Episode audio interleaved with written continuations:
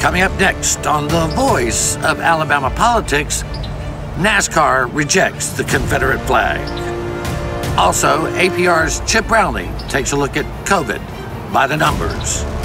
And there's change in the air. Can you feel it?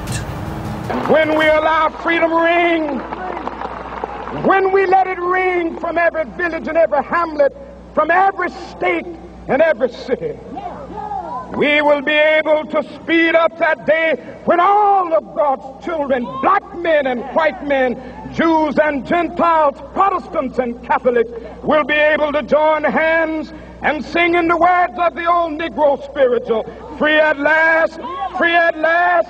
Thank God Almighty, we are free at last.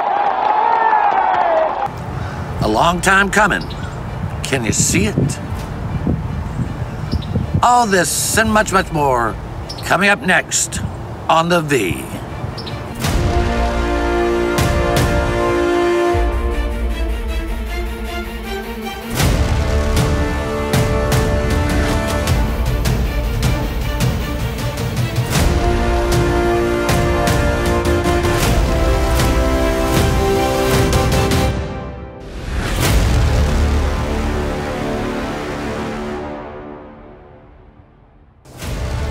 to the voice of Alabama politics, where we tackle the tough issues so you have the hard facts. I'm your host, Bill Britt, and today I'm joined by Josh Moon, investigative reporter and columnist at APR, and Susan Britt, my constant companion, who I don't have to uh, get six feet distant from, right? Right, All right. right.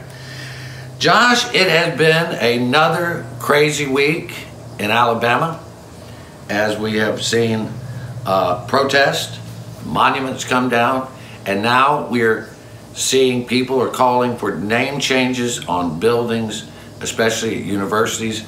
Uh, the most notable is uh, the University of Alabama and Auburn, but also JSU and ASU.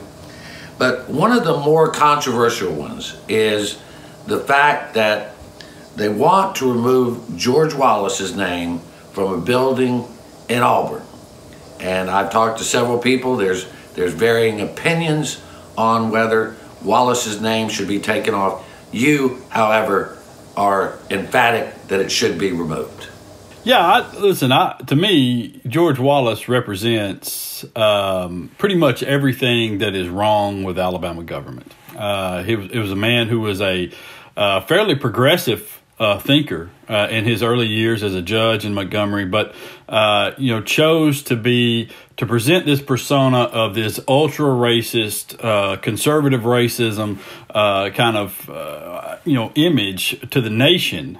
here in Alabama, for political gain. That's all it was for. He, he played a role for political gain, and it has continued on a tradition in this state uh, that I think has done more damage than probably anything else uh, here is people who are willing to pander to those who have these ignorant ideals because it is politically expedient for them.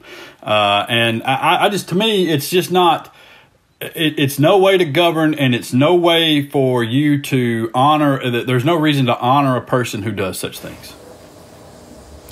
Susan, I mean, just three months after Governor Wallace stood in the door at the University of Alabama and refused to let black students come in.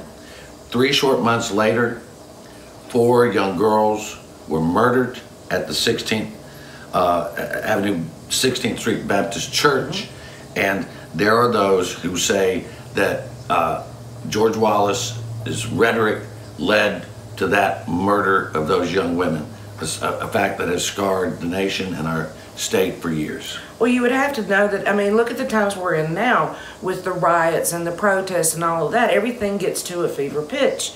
So, you know, some can say it's not connected, but I would have to think that it was a direct result. Uh, of the, the, the tone that Wallace set yeah. during that time. Well, if you, well, I'll say this too. Josh, uh, uh, you know, James Earl Ray, who ended up killing Martin Luther King Jr. Uh, in Memphis, uh, was a basically radicalized, for lack of a better term, by George Wallace's presidential campaign. Uh, you know, this, this, was a man he followed and, and was convinced that, that Wallace was leading the way in the righteous.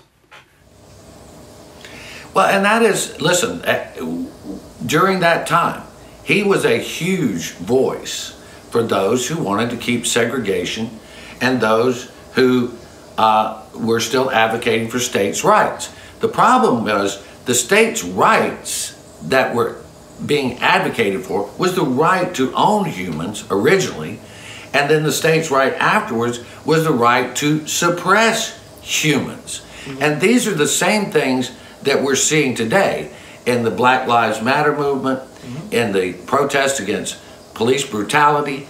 Again, it's that not that that people are treating black individuals like less than human in many ways, less than full citizens. This should have been done and over years ago. But Susan, people say that Wallace asked for forgiveness. Jesse Jackson came down and, and uh, on his bedside, on his deathbed, and, and gave him forgiveness. And, and so that we should look past the legacy of hatred and look to the redemption.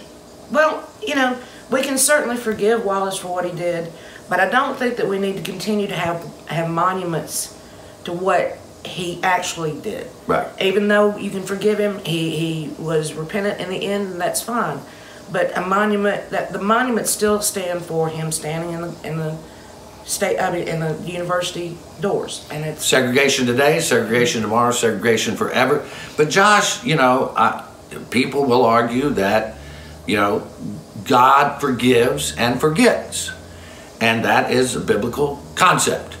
I often say, yes, we will forgive, but we're fools to forget because we cannot fall into that trap again. And we hear Wallace rhetoric every day right now. Yeah, and and you know, there, there's one thing, uh, you know, like Susan said, there's one thing to forgive. It's another thing to honor. Uh, you know, and I'm fine. I'm all for forgiveness, and I'm all for teaching the, you know, uh, the story of George Wallace to, to children. I'm not trying to erase the history here. We're not talking about uh, teaching the history or teaching people what happened or even removing his portraits from uh, from you know the uh, the Capitol building because you know he was our governor. These things did happen. People need to learn from them. People need to learn about what led him to that. People need to learn what led him to later in life you know disavow a lot of the things that he did. Uh, but at the same time, we're talking about honoring him with his name being placed on buildings and and other things here, and and he's not worthy of that. Uh, what what he did and and the the hurt and uh, and the real real pain that he caused a lot of Alabamians uh, here uh, is something that should never be honored, and no one should take glee and joy in any of it. No, and and look, we we shouldn't take a whole lot of glee in any of the things that have happened here. We got probably 40 seconds. Madison County Commission voted last week to remove the Confederate monument that sits there at, at, at the uh, uh, courthouse. courthouse. And that is the biggest deep fake uh, that we've seen from a county commission because they asked permission, Josh, to remove it. Permission. The, the, they can't get it. The the, the more uh, Madison County Commission have, has certainly has a, law, a lawyer, and there's no way that that lawyer doesn't know that the law says, and the Supreme Court ruled last year that you can't touch those things. The the state law, ignorant as it is, says you can't do it. So pay, either you pay the twenty five thousand dollar fine and you move it, or you don't. That's the two choices you got. I mean, there's no right. in between. Right. I mean, and, and we got to get out of here, but I don't know what Tommy Battle and the progressive uh, people in Huntsville and Madison County are thinking when they carry on these shenanigans. But we're going to have to leave it right there. You're watching the V, the voice of Alabama politics. We'll be right back.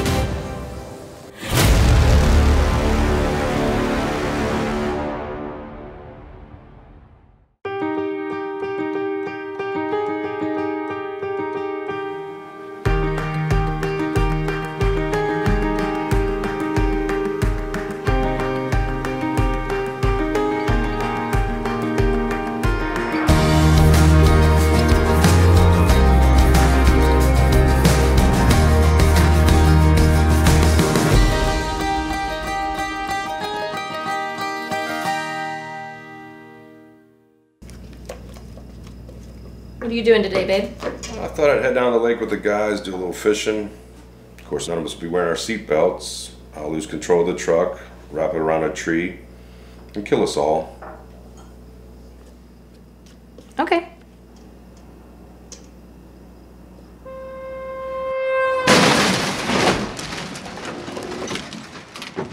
Drive safe, Alabama. A message from your Alabama Department of Transportation.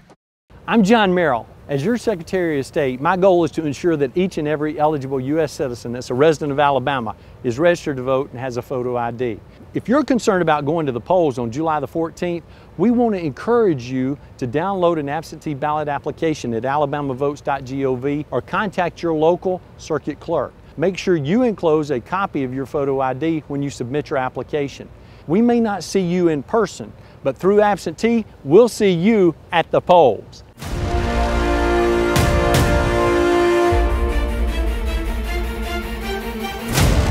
Welcome back to the V, the voice of Alabama politics.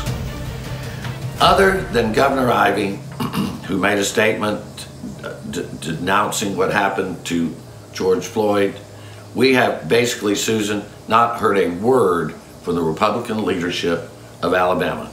As Josh and you and I were talking the other day, it has been the silence of the sheep. They have remained silent over the Black Lives Matters they will stick their heads up and complain about protest and call it anarchist and, and thugs and, and outside agitators. But in the wake of the killing of George Floyd, which has become a national awakening and could say an international awakening, our Republican leadership here has stayed silent. It says a lot for them being silent. I mean, this is a major movement in country in the entire country. Of course, Alabama is a focal point because we were the seat of the Confederacy and seeing what we do right now is very important nationwide. And these jokers are not saying a word.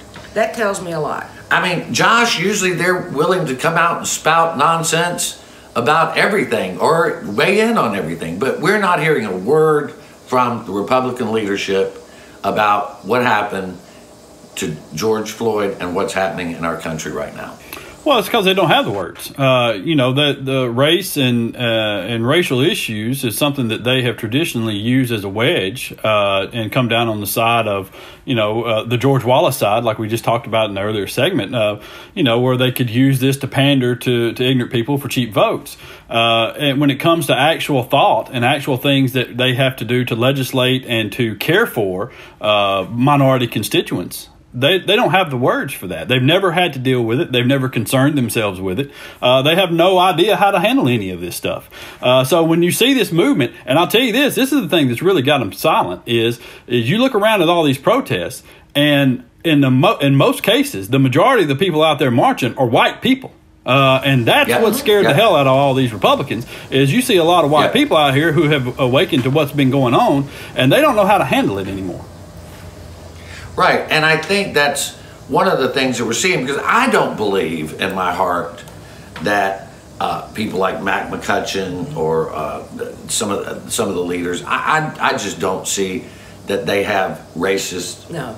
intent, but they don't know what to say because there is a base of the Republican Party that wants to keep things like they are. And instead of saying, yes, there has been atrocities against black men and women by police, they, they stand up and say, well, we need to defend the police.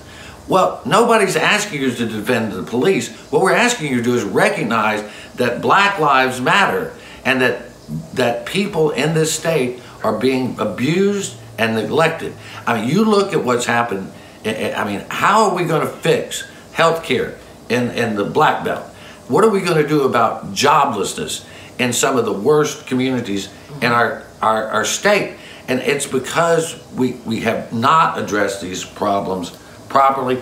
You know, over the last couple of weeks, I've been talking with some of our business leaders around the state, and and they are, I think they are about ready to start leading on this, Susan. Somebody's going to need to. Yeah. Yeah. Uh, we're just nice. not seeing any leaders. You know, Hey, listen, you're, you're right. Uh, in, in, terms of uh, this is a broader topic though than, than just police abuse. Okay, and and, and in some That's cases, right. uh, I think people do focus a little too much on the police aspect of this. Okay, uh, right. because right.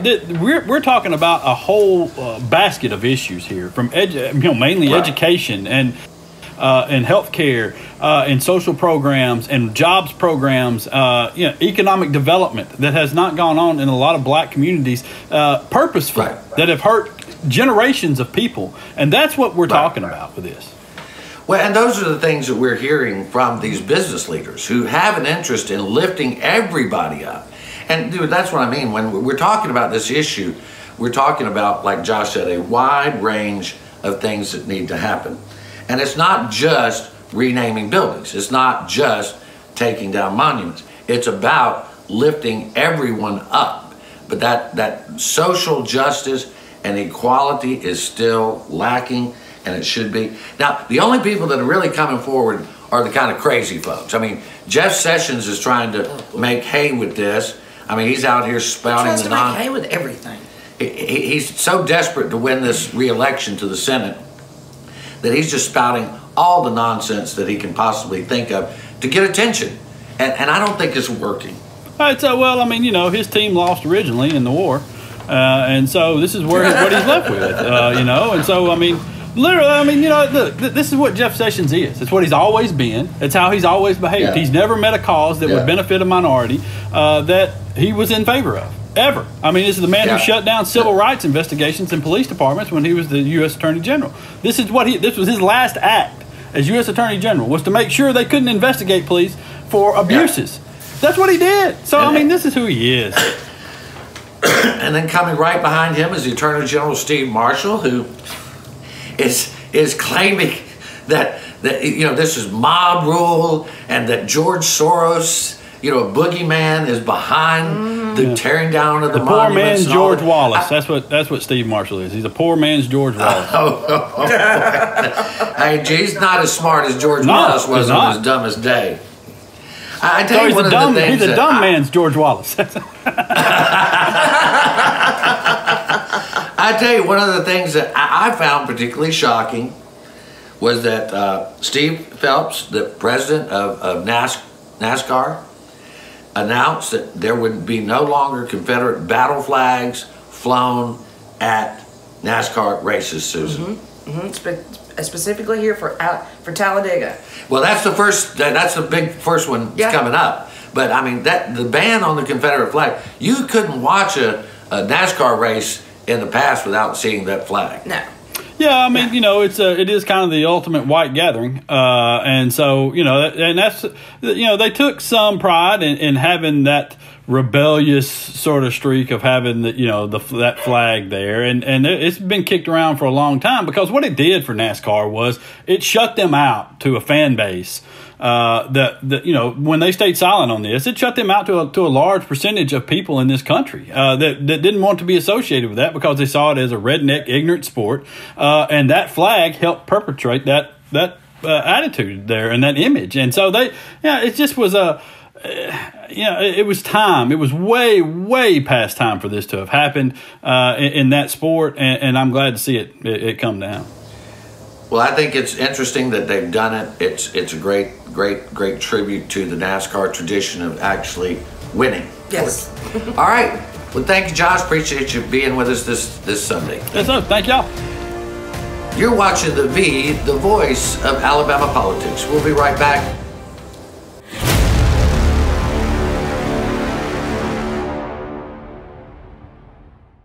The Port of Mobile is a crucial commerce center for the entire state of Alabama.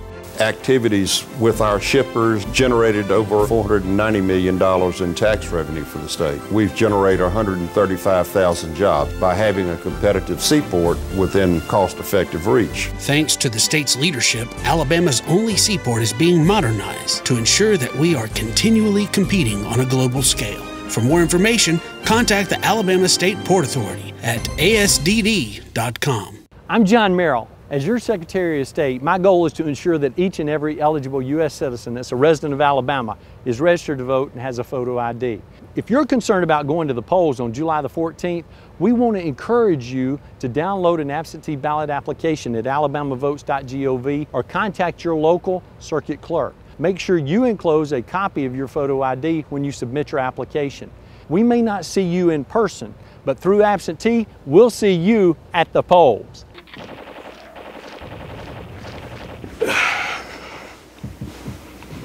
Hey man, what are you doing today? Um, play the game. Thought I'd go out for a drive later, maybe. Text some friends while I'm doing it. Scroll through social media. Kill a family four and a head on collision. Cool, man. Drive safe, Alabama. A message from your Alabama Department of Transportation.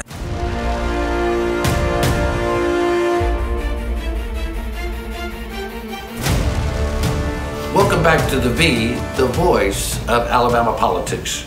We're joined by APR's Chip Brownlee. Hi, Chip. Hey, Chip. Hey, Bill. Hey, Susan. Good to see you. Good to see you. You too. Listen, people are starting to think that it's safe out there and that the COVID 19 virus is not affecting people like it was. We have evidence that is just absolutely contrary to the way people are acting.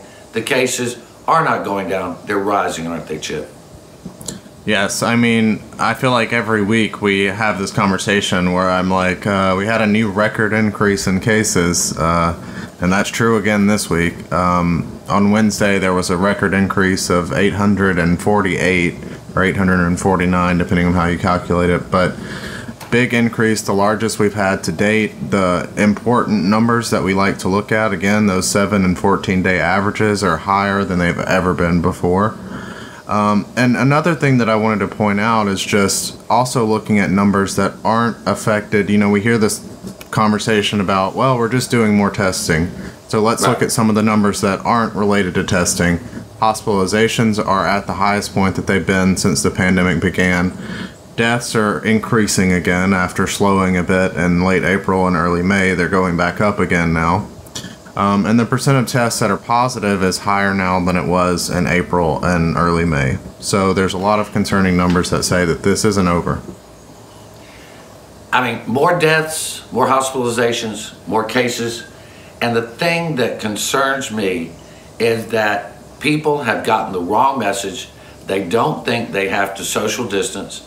That I've, I've heard from people who go to restaurants and they're crowded, they're not wearing masks, who go to bars, they're not social distancing. People are acting like this doesn't exist. And one of the problems, I believe, is you have some in the leadership, state government, saying that this only affects the old generation and those with underlying conditions. I mean, President Pro Tem Del Marsh said on television that COVID 19 only affected the old generation. That's 63 year old Marsh saying this. Well, now understand too, two of the death numbers that we had this week were an infant and a teenager. So he's totally wrong. Yeah, but Chip, why is there so much uh, disinformation and why are people ignoring the facts? I wish I could tell you the answer to that. There's some truth to the idea that older people are more at risk from COVID nineteen. I mean that Sure, that that's is- true. that's true. They die more often. What is not true is that younger people are not at risk. Um, and you, like Susan said, we saw that this week with uh, you know uh, an infant and a teenager dying. And then there's also risk of other types of um, illness related to COVID 19. So there's evidence of this kind of Kawasaki like illness um, that's Among showing up in some younger children. children. Yeah. And which isn't directly COVID 19, but uh they believe it's caused by COVID 19. And then on the Right. flip side of this is we say that, you know, younger people aren't affected by this, but tell me if you're a younger person and you are an asymptomatic carrier or a pre-symptomatic carrier and you don't know that you have the disease and you give it to your grandmother or your grandfather and they die are you telling me that you're not affected by the fact that your grandma Right. your grandmother's Right. dead or your mom's dead Right. or your dad's dead i mean it's Yeah. not it's not just that younger people may be dying less frequently but they are also affected by this and everybody has a responsibility to Right. take this seriously and wear a mask and stay home when it's possible and avoid large gatherings. And and Dr. Thrasher said in a uh, article this week that we published that it's not just it's not like the flu where you just kind of get over it and you're fine for the rest of your life. This can leave you with lifelong respiratory and kidney issues as a result of having had COVID 19. So maybe you don't die from it, but you have lifelong uh, ramifications from having it. So that's something people aren't thinking about. Yeah, Dr. Thrasher, Right. a, a very prominent uh, physician in uh, Montgomery, right? Yeah, he's the head of pulmonology at Jackson Hospital, and we, I mean, we know the situation that's going on in Montgomery, where they are increasingly running out of hospital and ICU beds. They still have the capacity to treat patients. They want to make sure that you know people know that you can still get treated, but it is a dire situation that you know can't go on forever. And we did publish his article this week, and I think that's such an important point. I mean, it's not just that you get it and you have COVID nineteen, and it that it's a terrible way to die from uh, pneumonia caused by COVID nineteen.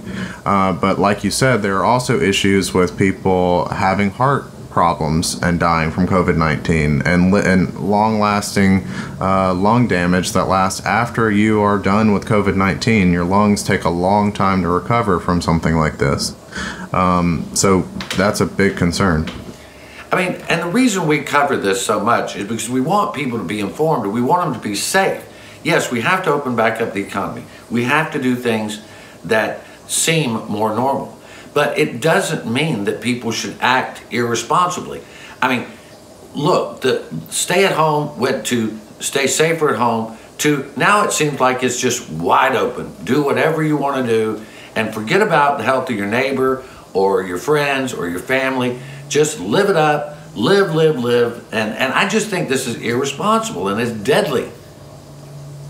Yes, and it's not it's not an either or. I think we've gotten this whole time we've had this argument: do we save the economy or do we save, uh, you know, lives? Do we focus on public health? Um, and it's not an either or; it's an and both. I mean, you you cannot have a you know superiorly functioning economy when you have a raging pandemic and we're seeing increasing signs of that. The stock market again earlier this week had its worst day since march.